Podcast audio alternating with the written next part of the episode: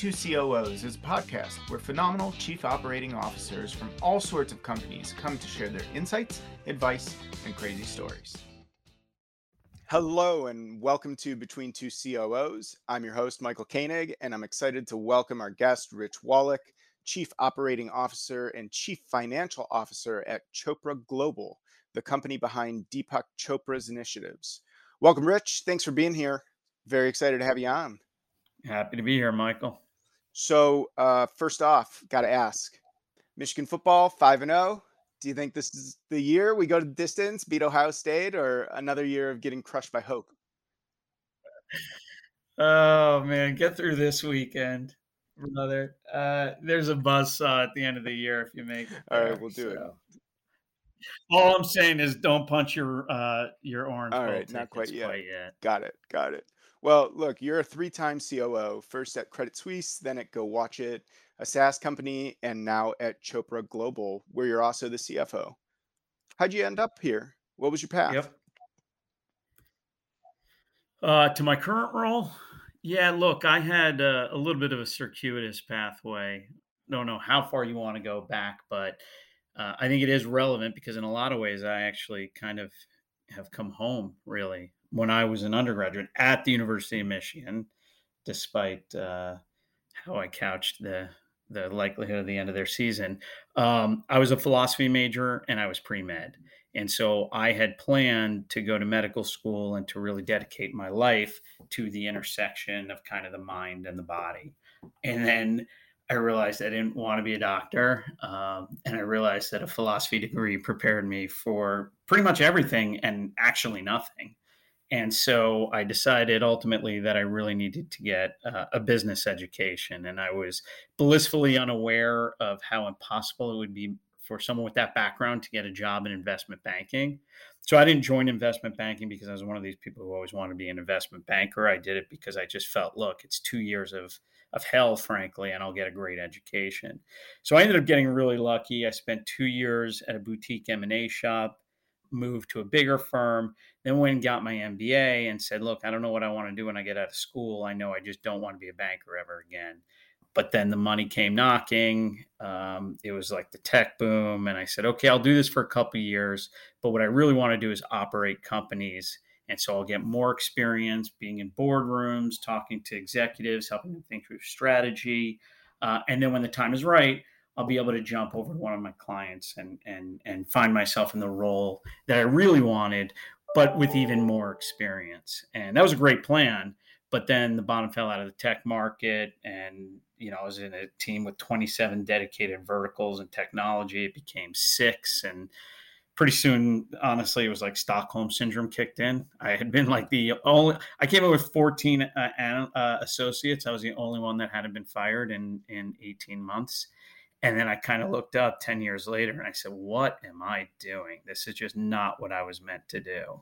And so I actually told them, uh, and there was a, it was a fantastic story of, of how I ended up leaving, which if we have time, I'll go back and tell you about.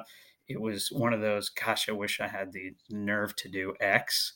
But at the end, I was just kind of at my wits' end. And uh, I said, Look, I'm, I'm done and they really wanted to keep me in the company. Um, and there was a group that was going through a lot of change, about 150 people, and they asked me if I would be the COO and run that group with the head of the group.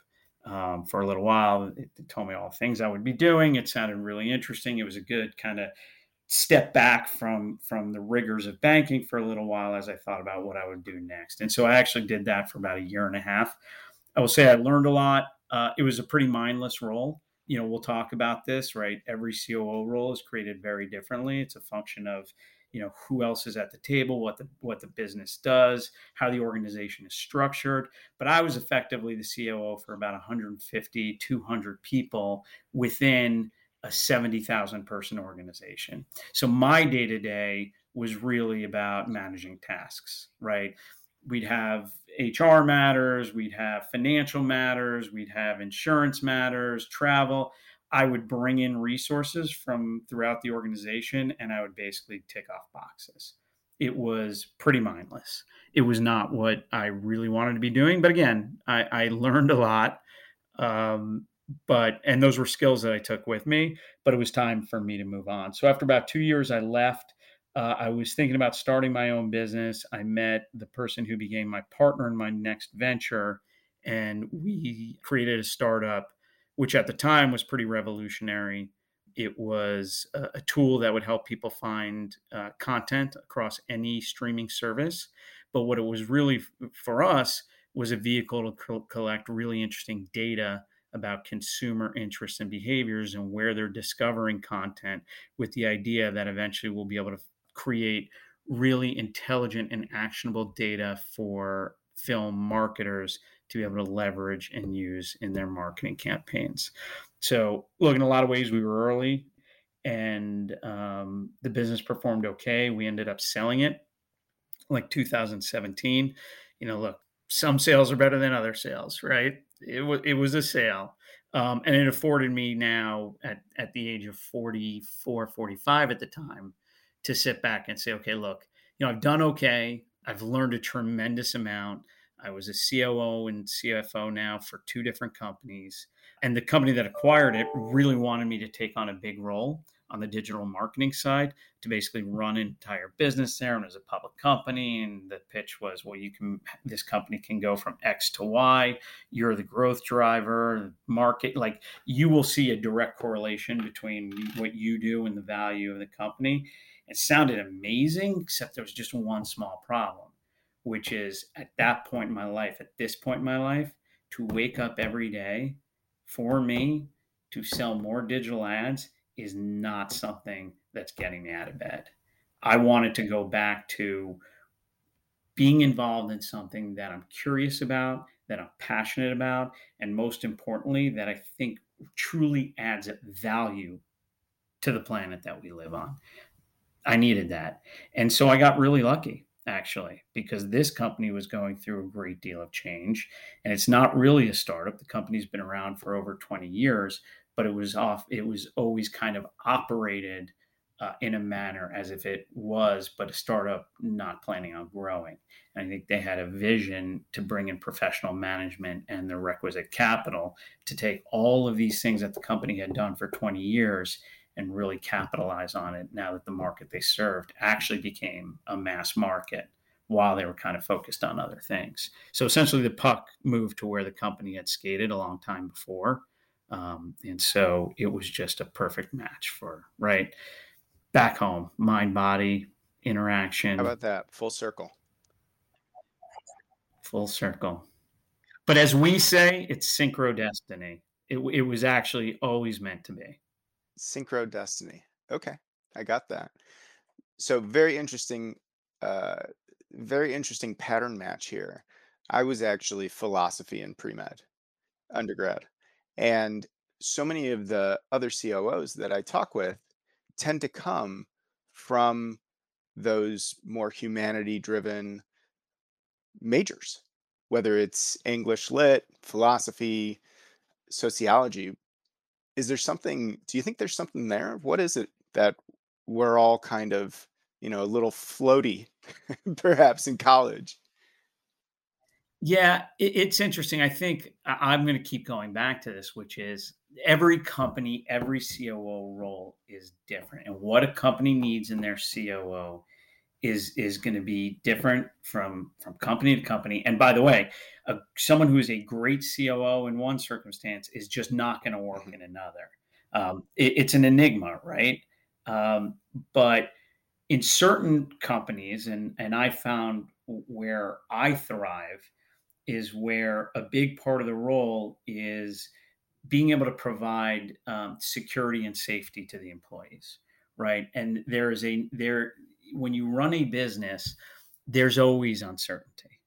Um, you know you especially in early stage business you hear an announcement about a, a, new competitor and they do a big deal with you know some celebrity or there's a new product coming out and it's so easy to get distracted and to get worried and to operate out of fear.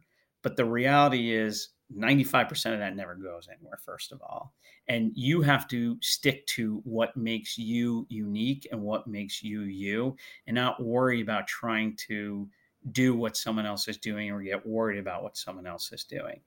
The same thing goes for uh, people's daily operations, right? There's a lot of change in a smaller organization. People are often out of position. People are often uncomfortable when they're out of position. So they need to know that they've got support they need to know that the company is on strong footing. They need to know that someone is paying attention to them and is thinking about their career pathing. Like all things, these things are really important in order to make people happy and secure because it's only when they're happy and secure that they're actually going to be able to do the best job possible. And so, you know, I think that that philosophy background going all the way back to where we got here to be able to see everyone that you work with just fundamentally as a human being right? I mean i think to me that is one of the most in, important things and it manifests itself in so many ways in running a business right? It means that when someone um, wants advice on something you know give them advice without making them feel foolish for needing the advice and when you give them the advice don't just tell them what you think share with them your perspectives, which ultimately will help them make their own decision. So ultimately, it's their decision and they feel like they've owned it and they'll continue to own it. And pretty soon, they're not going to be coming back to you because they've developed the confidence in their own ability to do that. So the people part is is really for me one half of the most critical piece of it all. Mm-hmm. And I actually do think it stems from that more humanities based background. Believe me, Michael, they tried to squash the hell out of it when I worked at an investment bank, but I held strong. I don't doubt it. So it's interesting. You talk about safety and security. I mean, that crosses the bridge to any leadership position, not necessarily just being a COO. And part of that that you mentioned is around focus so that when people do see a new competitor or a new competitor launches a new feature and people start to question where the company's at it's so much about the long-term strategy is what kind of what i heard and maintaining focus. How do you do that within a company of 250 people? Yeah see it's funny because that's actually i don't know if i said to but to me, when I think about the two areas of my special, it's almost like I gave you notes ahead of time. Like we didn't talk about this, but but I will tell you the other area where I think it, it, I personally excel is being able to understand corporate strategy, like what we're doing. Like right, I'm as a COO, I'm I'm in the room, but I've also spent, like we mentioned, time in Fortune 500 boardrooms advising boards on strategy. So I've seen a decent amount and I dive deep into what our strategy is, not just today, but what it is three, five years. And because in a lot of ways I'm helping craft what those strategies are, I'm more intimately familiar with those strategies than anybody else, right? Because I'm also the one building the financial plan. So the CEO wants to know and wants to buy in and wants to advise, but no one actually knows the micro levers the way I do and how to achieve the longer term strategy. So that's one piece of it. But then having familiarity with all of the various parts of the business and being able then to make sure that all of those parts of the business are making decisions and taking actions that align with what that longer term strategy is it's always a balance, right? On the one hand, I'm a big fan of providing a lot of transparency, right? So that maybe individuals will be able to make a lot of those decisions on their own because you're providing them with enough information. But they're never always going to have perfect clarity on strategy. And by the way, that's not even because maybe you don't want to provide it, but that stuff changes it does change from week to week, from month to month as new things arise, new ideas, and what you don't want to do. What is always the problem, and I, have I've told this to people internally when I've they've they've suggested, hey, I think you should share this with the team, and I say I don't want to share this with the team because it may change soon, and the problem with radical transparency is if you're telling everyone everything at every step of the way, you're going to end up confusing people And remember, we just talked about uncertainty. You're going to make people really uncertain about what they're doing today, if that's still going to be what's going to be required um, in in a week or two. And the vast majority of the time, their jobs aren't affected by these things, but they still have that insecurity. So I think it's always a balance for me. It's always a balance in wanting to communicate as much as possible to empower people to know how to make the right decisions with also wanting to create an environment where they feel that there's security that we're we're have a consistency of vision that we're working towards. And that's my job. And so therefore it's my job to nudge and to be subtle about pushing where i can in any area of the business, right? It could be something like a decision around a warehouse, or it could be decision on, you know, a specific term in a legal agreement with an individual partner, right? I'm going to get um, involved, not drafting this stuff. I can't, but you know, the teams need support, and you know, I can provide that because I have a better macro perspective for all of this. That makes a lot of sense. And when you are talking about stability, some of the best leaders that I've worked with they are able to project this confidence where as a team member you have faith that no matter what happens if the ship is on fire these guys are going to be able to put it out and steer you to safety and keep you going.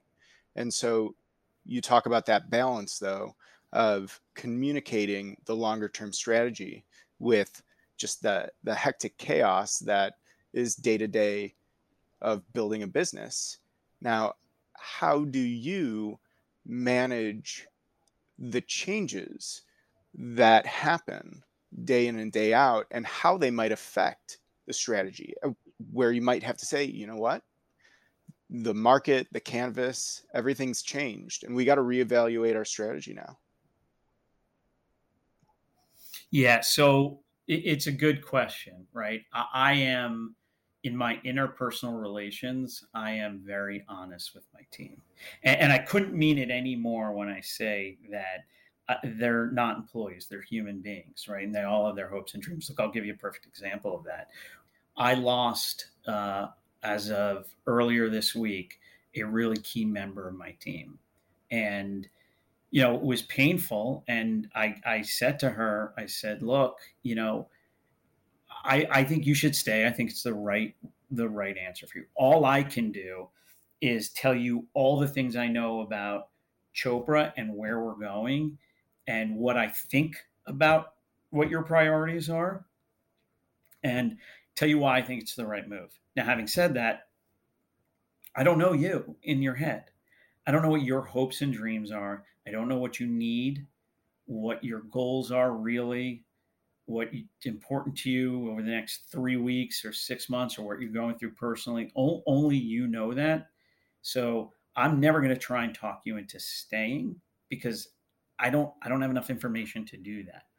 Based on what I know, you should be staying, and I'm going to give you all the reasons. But if it doesn't line up, God, I, I wish you nothing but the best of luck because it's the right thing. And and I ended with the one thing I will ask you is do not, because she's a phenomenal person. I said, the only thing I'm going to ask you is for you not to choose to stay here because you feel an obligation to the company or to the people, because that's not a reason to stay.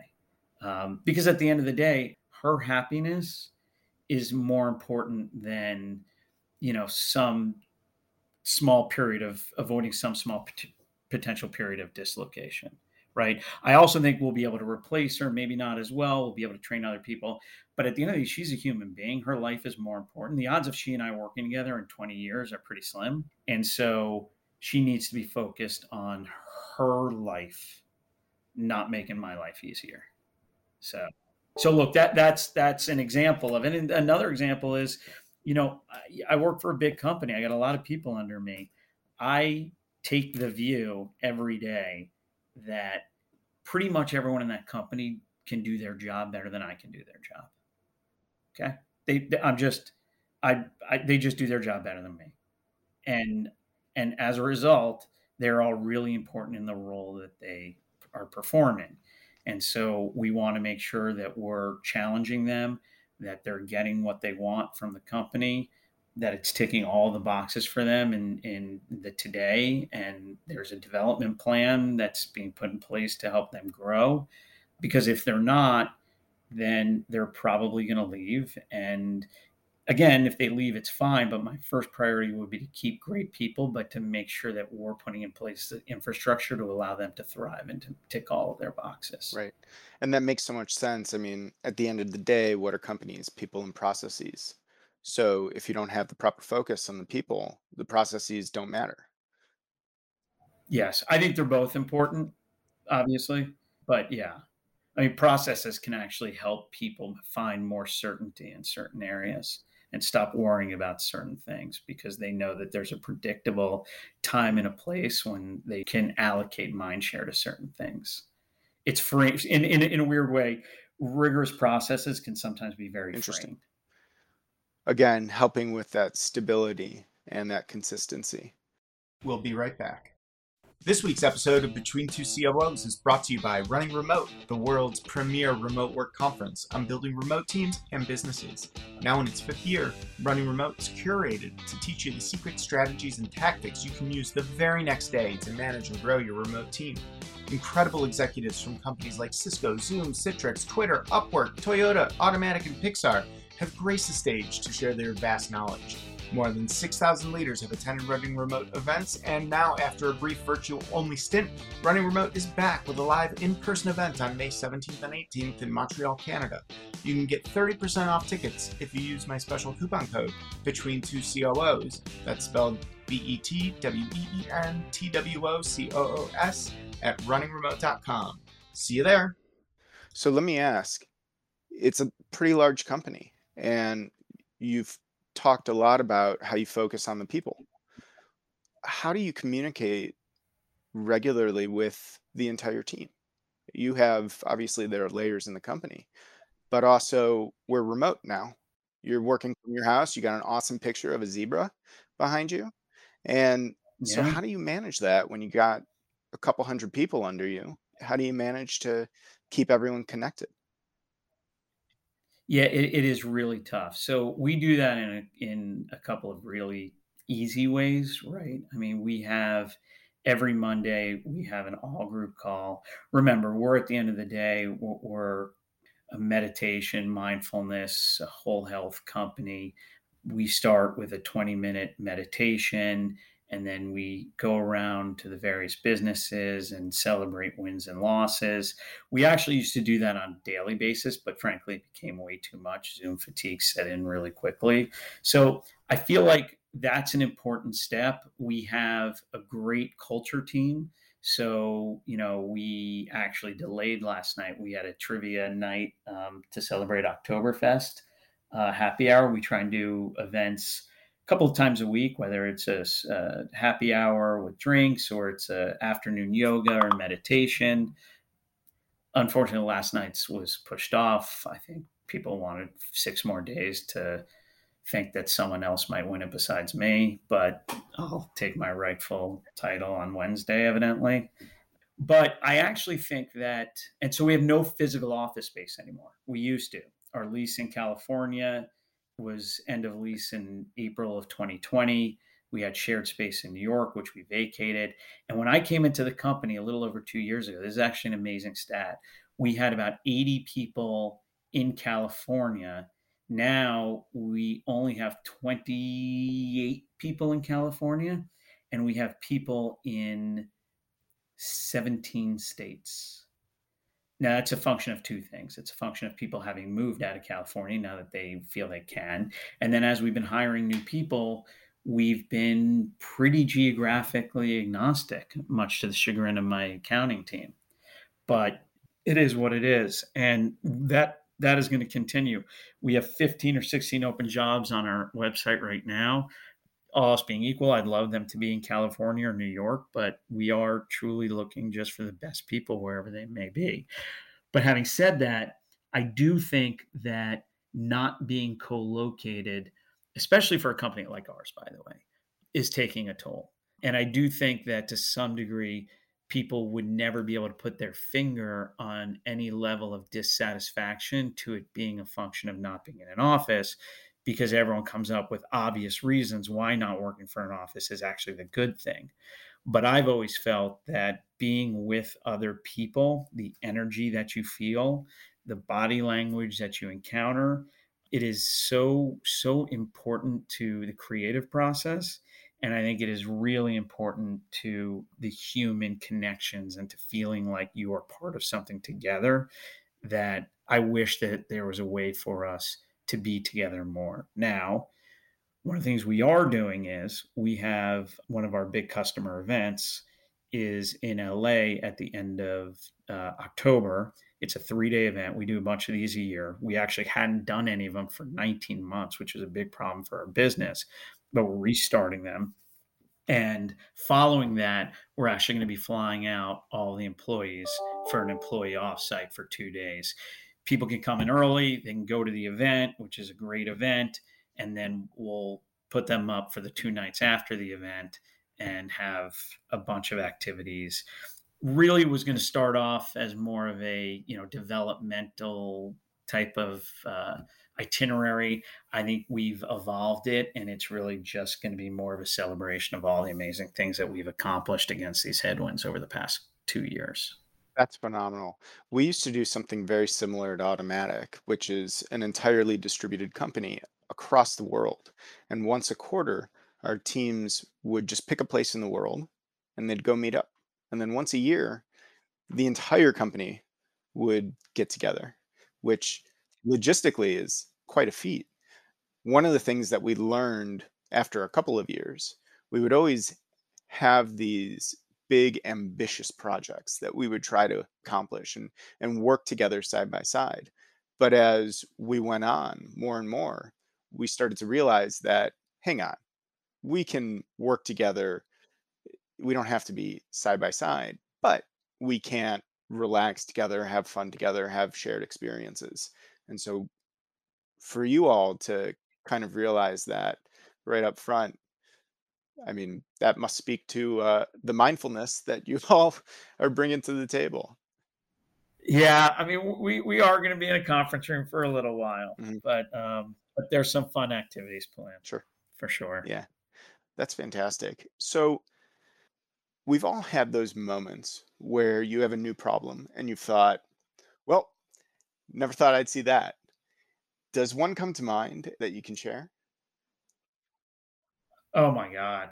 Uh, Look, the nature the nature of my job and the companies I work for, th- th- things come up all the time. I mean, there there's not a day that it's not. I can't. I'm shocked that this is something I have to be dealing with now.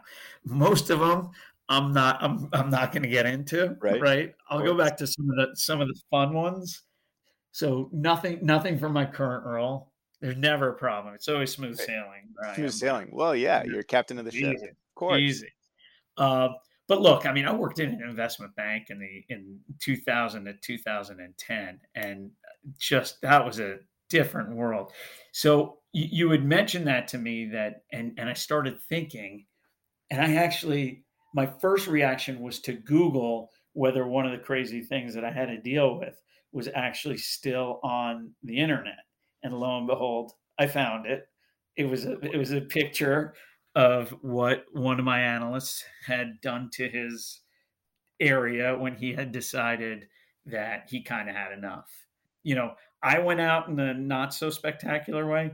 He went out in a in a very spectacular way. But in that environment, there were a lot of unfortunate, ugly matters uh, that I had to deal with. Um, a, a lot of the best of people, but a lot of, frankly, you know, the not so great with people. I mean, I had, you know, I had an employee who got really sick.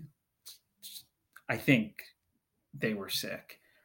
But this was after they had asked really hard to to take a third year offer and as an analyst. So you do two years and then maybe you're invited to stay third year. This person wanted to stay third year. I was on the fence about it, but she was really committed. So I said, you know what? This there'll be a big year for you. Fine. She was thrilled. About two weeks later, she stopped coming in the office altogether there were some health issues. I didn't push, right? It's not H, HR was handling it. I was just doing my job. But then it was told to me that she was out at um, uh, recruiting events and participating in all of the festivities on those recruiting events. Then I got word that this person had actually accepted a job in San Francisco, had an apartment that was lease starting in like three weeks. And the only reason I wasn't told was because she was hoping I would find out so that I would then fire them so that they could collect severance. And I'm I'm I mean, to me that's that's crazy, right? Because that is so so anathema to to who I am and how I operate. Like I almost can't process how someone would actually think like that. And then of course, you know, I had to handle that situation and things get twisted around and it was not fun. But hey, look, all of these things, you know, you you put in your little quiver and you know, you remember what to do better, what to do worse next time. But the the, the personnel issues are typically um, you know, 30 to 40 percent of the thorny issues that you face and i at least that i faced in my career as a coo um, then you've always got similar stuff with partners right? That stuff always comes up.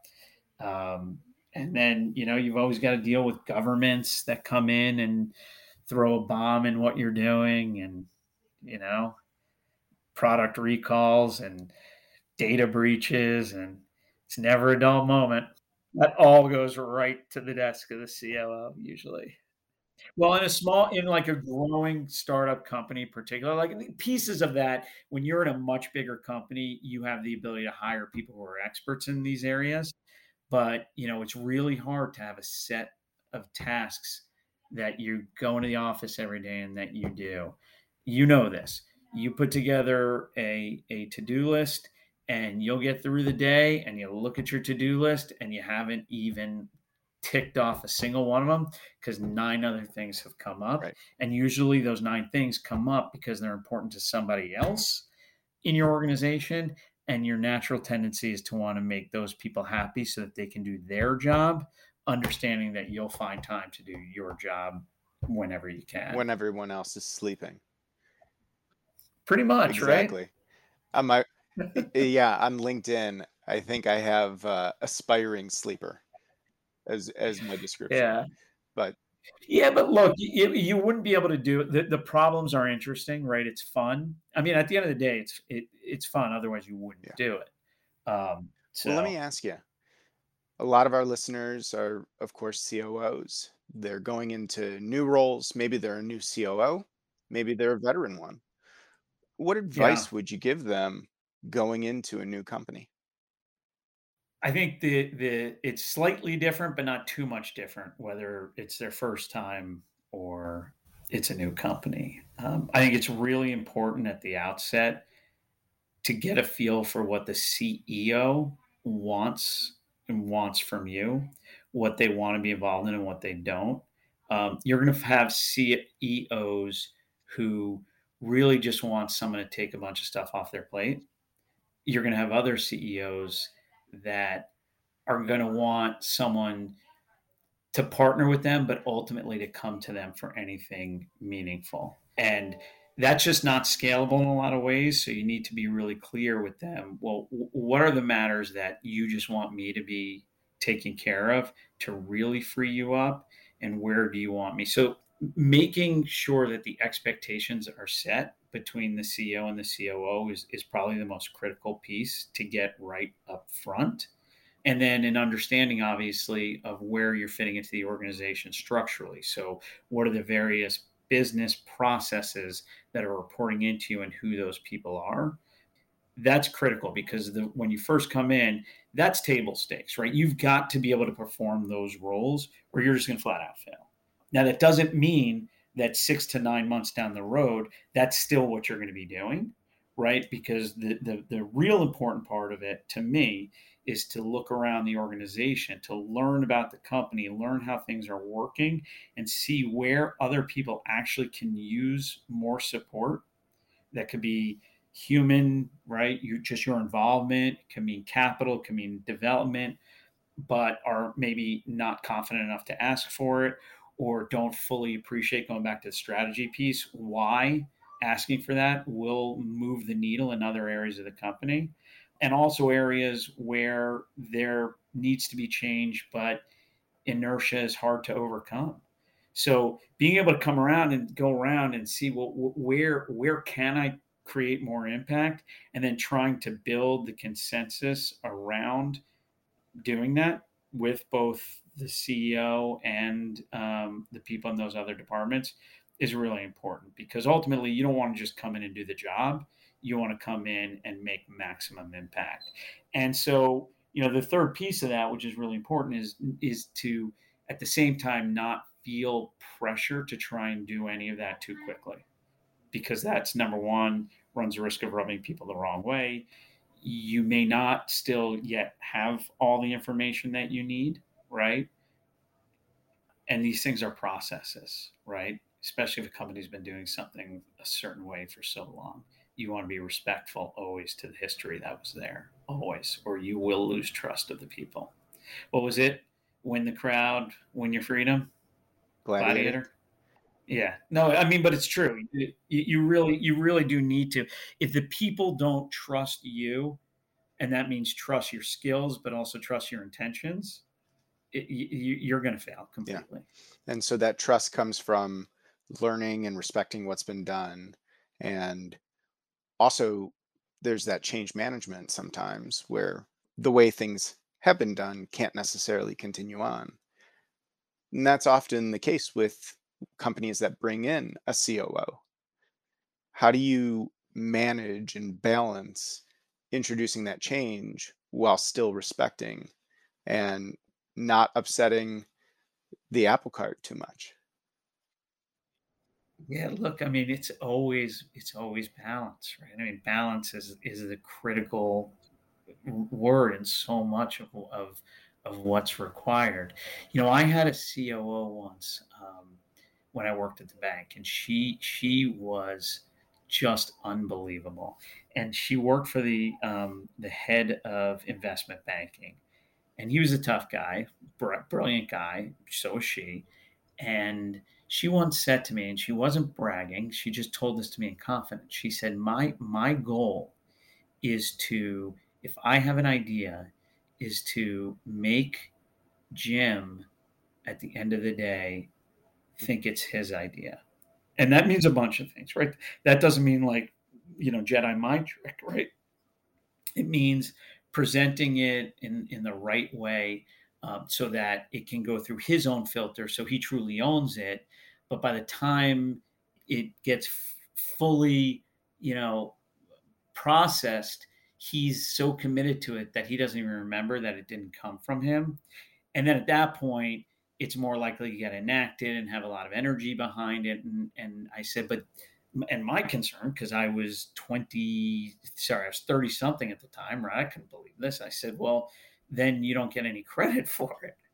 And she said, I do, that's correct, but we get to the right outcome. And that's better for everybody. And that is something that I've been working hard on for like 15 years. I'm not there yet, right? The ego is a really hard thing to check sometimes, but you know, we're all works in process, Michael. I'm working on that one personally. So, Rich, I've got to ask, and it's likely the most important question that I'm going to ask you, perhaps the hardest. What animal do you think best represents you, Rich Wallach? I'm going to go with the lemur. I like lemurs, man. They're small and unobtrusive. They kind of go about doing their business. You know, they're thoughtful. They're nocturnal, I think. Yeah, there you go. Sense of humor. That's me to a T, right? A T. Thoughtful and humorous. That's how we'll remember the lemur. Perfect. Well, that just about does it, Rich. Thanks so much for really dropping some knowledge on us, sharing your experience, sharing the advice. And uh, I understand Deepak Chopra, you have a new iOS app. You want to give it a little plug? Yeah, so uh, we launched our first subscription app about a year ago. We've got over 700,000 installs without actually having gone out and done any paid marketing. So that will change soon. But look, it's all about uh, creating a personalized set of practices, not just around meditation, but around all of the pillars of well being. So that's nutrition and movement and purpose and relationships, um, which is really hard to do, by the way, to try and give that much information to people in a personalized manner. But fortunately for us, we are, through 20 years of work, the experts in Ayurveda, which is an ancient uh, healing system that stipulates that we all have certain base natures. We all believe this, right? You take Myers Briggs, you do, you know, Gallup Strength Finder. We're all wired a certain way. And then in daily life, we come in and out of balance with our true nature. Once you look at it that way, there's clear, empirically proven practices across all these pillars that can bring you personally back into balance with your true nature based on how you're feeling now at this point in time. Um, it works and it's elegant, by the way, to be able to provide a lot of personalized content at scale. Um, and so we've been doing that for decades, and now we're bringing that to the masses. That's awesome. And I think every COO needs this. Otherwise, you just get eaten alive by all of the different problems. Well, yeah. Remember, we be- we believe in what we do. I'm going to tell you one last story because you asked me to plug my Absolutely. Company. So I'm going to tell you one last story. You know, I met with a couple of companies, nominally speaking, in our space, right? And they've always described to me the way they ended up in this market as well, they saw a white space, a big opportunity for meditation or yoga, and no company was doing it this way, and they want to do it this way. And I'm, I'm always amazed because I look at them and I say, well, that's that's really interesting. Like w- that's not how we came to this. We came to it because Deepak Chopra brought these teachings over the West, lived it, started providing these to the few people on the planet on the East Coast who were willing to and had the money, frankly, to to explore these practices that truly transformed their lives. And then the market became a mainstream market we never had products and services to scale to that, even though we were the authority in the area.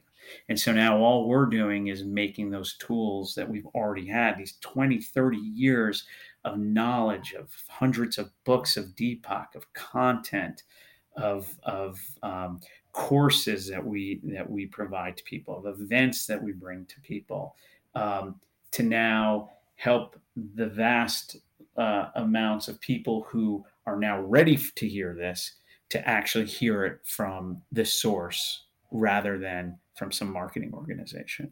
Um, so it's an exciting that's time, phenomenal. and that's what we're focusing. Yeah, on. it's uh, digitization and doing something at scale. So if that's something that excites you, gets you up, Chopra Global, they're they're hiring. Go check it out, deepakchopra.com.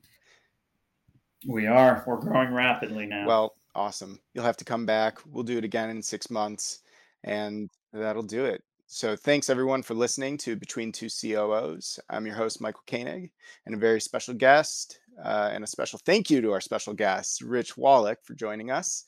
Tune in next time for our next COO chat on Between Two COOs, and be sure to subscribe on Apple Podcasts, Spotify, or wherever you listen to podcasts so you never miss an episode.